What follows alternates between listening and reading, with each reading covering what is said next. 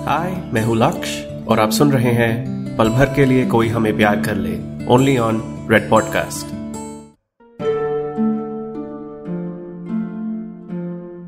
पल भर के लिए कोई हमें प्यार कर ले। एपिसोड 11 तुम्हें अधूरी कहानियाँ पसंद हैं? मेरा तो उनके साथ प्यार और नफरत वाला रिश्ता है। प्यार इसलिए है क्योंकि अधूरी कहानियाँ कहीं भी जा सकती हैं, कोई भी रास्ता पकड़ सकती हैं। और नफरत इसलिए है क्योंकि अधूरी कहानियाँ कभी खत्म नहीं होती। और मेरा उनसे यह रिश्ता अमूल्य है, क्योंकि ज़िंदगी की कहानी एक दिन खत्म होती है। लेकिन एक ज़िंदगी में कई सारी अधूरी कहानियाँ होती हैं। तुम्हें मैंडी याद है? कॉलेज के फ़र्स्ट ईयर में जब मैंने उसके लिए वो वो वन वुमेन वाला प्ले लिखा था और उसने परफॉर्म किया था फेस्टिवल में, और उसके बाद फिर मैं उसे बताने वाला था कि मैं उसे पसंद करता हूँ, लेकिन उससे पहले उसने मुझे बताया कि वो तीन महीने बाद मुझसे बहुत दूर जा रही है तो फिर मैंने अपना मुँह बंद रखा। याद है ना? तो वो जो प्ले मैंने लिखा था ना, वो एक वो एक लड़की की कहानी थी, जिसे लाइफ में बहुत कुछ करना था, बहुत कुछ देखना था। लेकिन उसकी प्रॉब्लम ये थी कि उसकी लिस्ट इतनी बड़ी थी, उसका ख्वाबों का नक्शा इतना बड़ा था कि उसे पता ही नहीं था कि कौन सा रास्ता ले। वो बस जैसे कि लाइफ की रेस के स्टार्टिंग पॉइंट पर खड़ी थी। और वो जानती थी कि किसी भी सेकंड वो स्टार्टिंग वाली गन चलेगी और रेस शुरू हो जाएगी। और वो उस उस स्टार्टिंग गन से एक पल पहले में रुकी हुई थी। वो जानती थी कि रेस शुरू होते ही उसे अपनी मंजिल की तरफ़ भागना है। लेकिन वो उस आखिरी पल तक इंतज़ार कर रही थी किसी चीज़ का, किसी आवाज़ का जो जो आके उसे कहे कि, हाँ, यही सही रास्ता है तेरा। तो पूरे दस मिनट के प्ले में वो लड़की ऑडियंस से यही बात करती है। कि उसके सामने कौन कौन से रास्ते हैं, कि उसके दिमाग में क्या चल रहा है। सब उस उस एक पल में। तो ये थी उस प्ले की कहानी। और इस कहानी के एंड में स्टार्टिंग गन चलते ही प्ले खत्म हो जाता था। ऑडियंस को पता ही नहीं चलता था कि उसने कौन सा रास्ता अपनाया। और जिस दिन मैंडी और मैं पहली बार साथ बैठे इस प्ले को रिहर्स करने के लिए, उसने मुझसे पूछा कि, तुम्हें अधूरी कहानियाँ पसंद हैं? मैंने कहा कि, मैं मैं समझा नहीं। तो उसने कहा कि, तुम कहानी में उस लड़की की सारी कंफ्यूजन सारी स्ट्रगल सारे डाउट्स ऑडियंस को दिखा रहे हो। लेकिन वो सब होने के बाद जब वो अपनी लाइफ का सबसे बड़ा डिसीज़न ले लेती है, तुम पर्दा बंद कर देते हो। लेकिन ऑडियंस अब उसकी ज़िंदगी में घुस चुकी है। उन्हें कोई एंडिंग तो देनी पड़ेगी तुम्हें। वरना तुम उन्हें एक अधूरी कहानी दे रहे हो। मुझे समझ ही नहीं आ रहा था कि मैं क्या कहूँ, क्योंकि मेरा दिमाग प्रिपेयर्ड ही नहीं था इस बात के लिए। उस वक्त मैं तो सिर्फ़ मैंडी को इम्प्रेस करना चाहता था। डर था कि कुछ ज़्यादा ना कह दूँ तो मैंने मैंडी से पूछा, तुम्हें क्या लगता है? क्या एंडिंग है इसकी? उसने कहा राइटर तुम हो, तुम जानो। मेरे पास कोई जवाब नहीं था। तो उसने मुझसे एक सवाल पूछा अच्छा ये बताओ तुम्हारी लाइफ का सबसे बड़ा सपना क्या है? मैंने कभी अपने आप से यह सवाल पूछा ही नहीं था। लेकिन उस पल में मेरा बस एक छोटा सा सपना था, मैंडी। और वो कहने की तो हिम्मत ही नहीं थी, और शायद समझ भी नहीं थी। और मेरा ये खाली सा चेहरा देखकर मैंडी ने मेरी तरफ़ ऐसे देखा जैसे कि कोई किसी सड़क पे अकेले पपी को देखता है।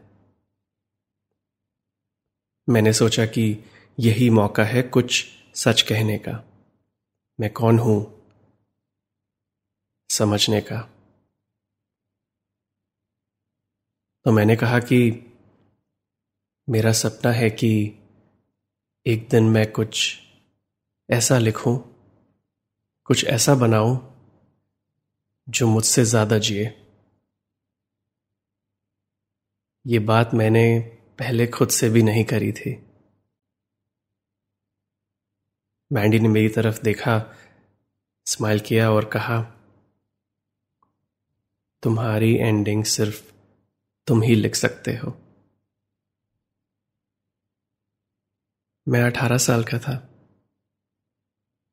ऐसी बातें कभी किसी ने मुझसे पहले नहीं करी थी। मैंने मैंडी से पूछा तो तुम्हारा सबसे बड़ा सपना क्या है? उसका चेहरा चमक गया।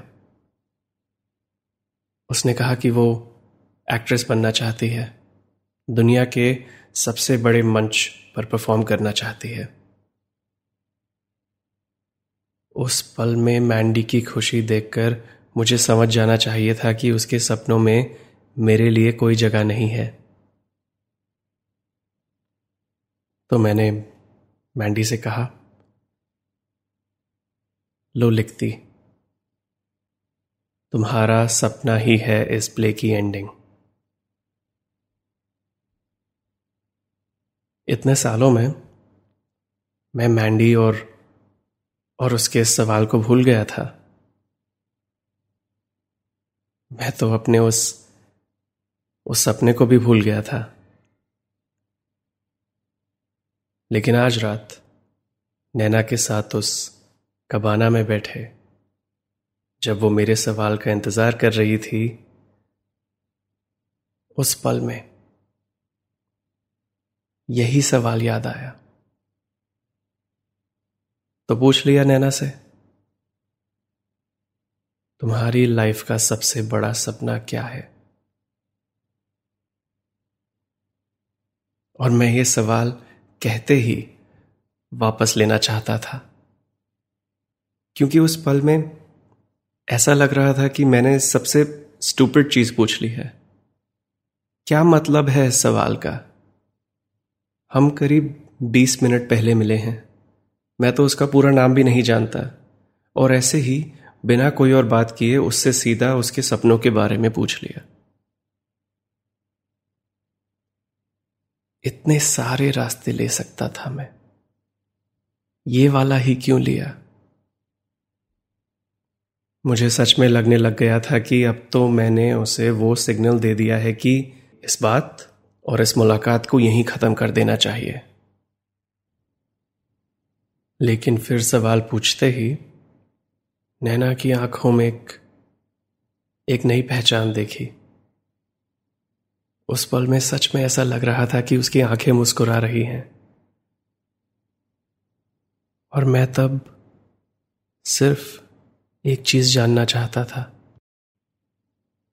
नैना का जवाब, नैना का सपना। नैना कौन है? नैना ने अपनी बियर का एक सिप लिया और सोचने लगी। कुछ सेकंड बाद उसने कहा, मेरी लाइफ का सबसे बड़ा सपना काफ़ी भारी सवाल है। क्यों जानना चाहते हो? मैंने कहा, क्योंकि क्योंकि मैं सपनों का कारोबार करता हूँ। वो हँसी और और बोली, वो क्या होता है? मैंने बोला कि, तुम पहले जवाब दो, फिर कुछ भी पूछ लेना। नैना ने एकदम से पूछा, कुछ भी? मैंने कहा हाँ कुछ भी। उसने अपनी बियर का एक और सिप लिया और बारिश को देखते हुए कहा, मैं चाहती हूँ कि मेरी आवाज़ और मेरे गाने दुनिया के हर कोने में पहुँचे, खासतौर पर वहाँ जहाँ वो किसी के काम आ सके, किसी का दुख कम कर सके, किसी को खुश कर सके, किसी और लड़की को याद दिला सके कि उसकी सोच और उसकी आवाज़ दोनों की अहमियत है। ये सुनते ही मैं सिर्फ़ नैना को देख रहा था और अपनी रूह से कह रहा था कि ये पल कीमती है। इसे संभाल के रखना। और इससे पहले कि मैं नैना से उसके इस सपने के बारे में कुछ और पूछ सकता, नैना ने मेरी तरफ़ देखा और कहा, अब मेरी बारी है।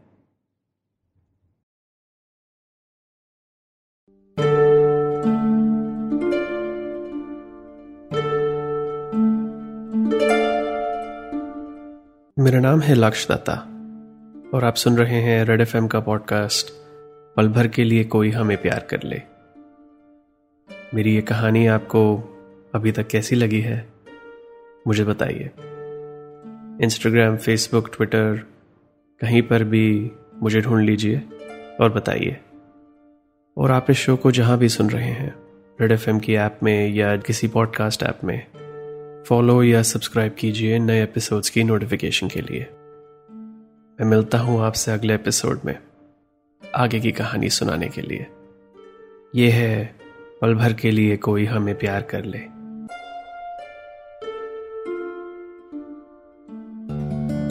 यू आर लिस्निंग टू पल भर के लिए कोई हमें प्यार कर ले ओनली ऑन रेड पॉडकास्ट